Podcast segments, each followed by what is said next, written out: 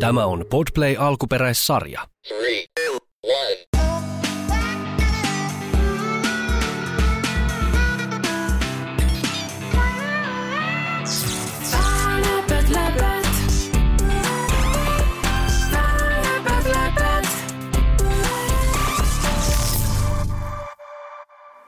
Moi, mä oon Manu. Mun sadossa seikkaa tekeparti.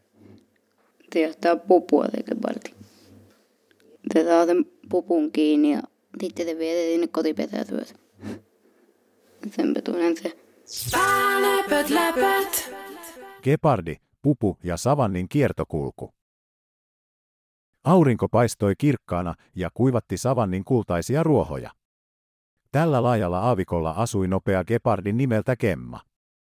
Gemma oli nopein kaikista savannin eläimistä ja tunnettu kyvystään napata saaliinsa silmänräpäyksessä. Pikkuinen pupu nimeltä Pelle asui myös samalla savannilla. Pelle oli nopea, mutta tiesi, että Gemma oli vielä nopeampi. Joka aamu Pelle harjoitteli juoksuaan, mutta hänen sydämessään oli aina pelon tunne, että joskus hän kohtaisi Geen jahdin aikana. Eräänä päivänä se pelätty hetki tuli. Gemma näki kaukana liikettä ja tunnisti sen heti pienenä pomppivana hahmona. Se oli Pelle.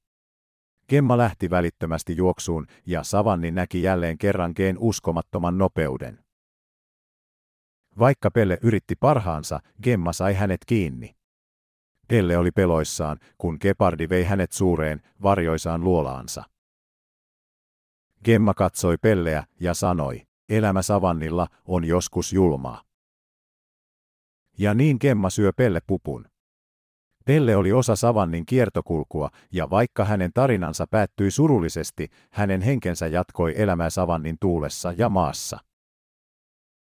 Metsässä ja savannilla kaikella on tarkoitus, ja jokainen olento, suuri tai pieni, on osa suurta kiertokulkua. Läpät, läpät. Ihan hauska. Läpät, läpät.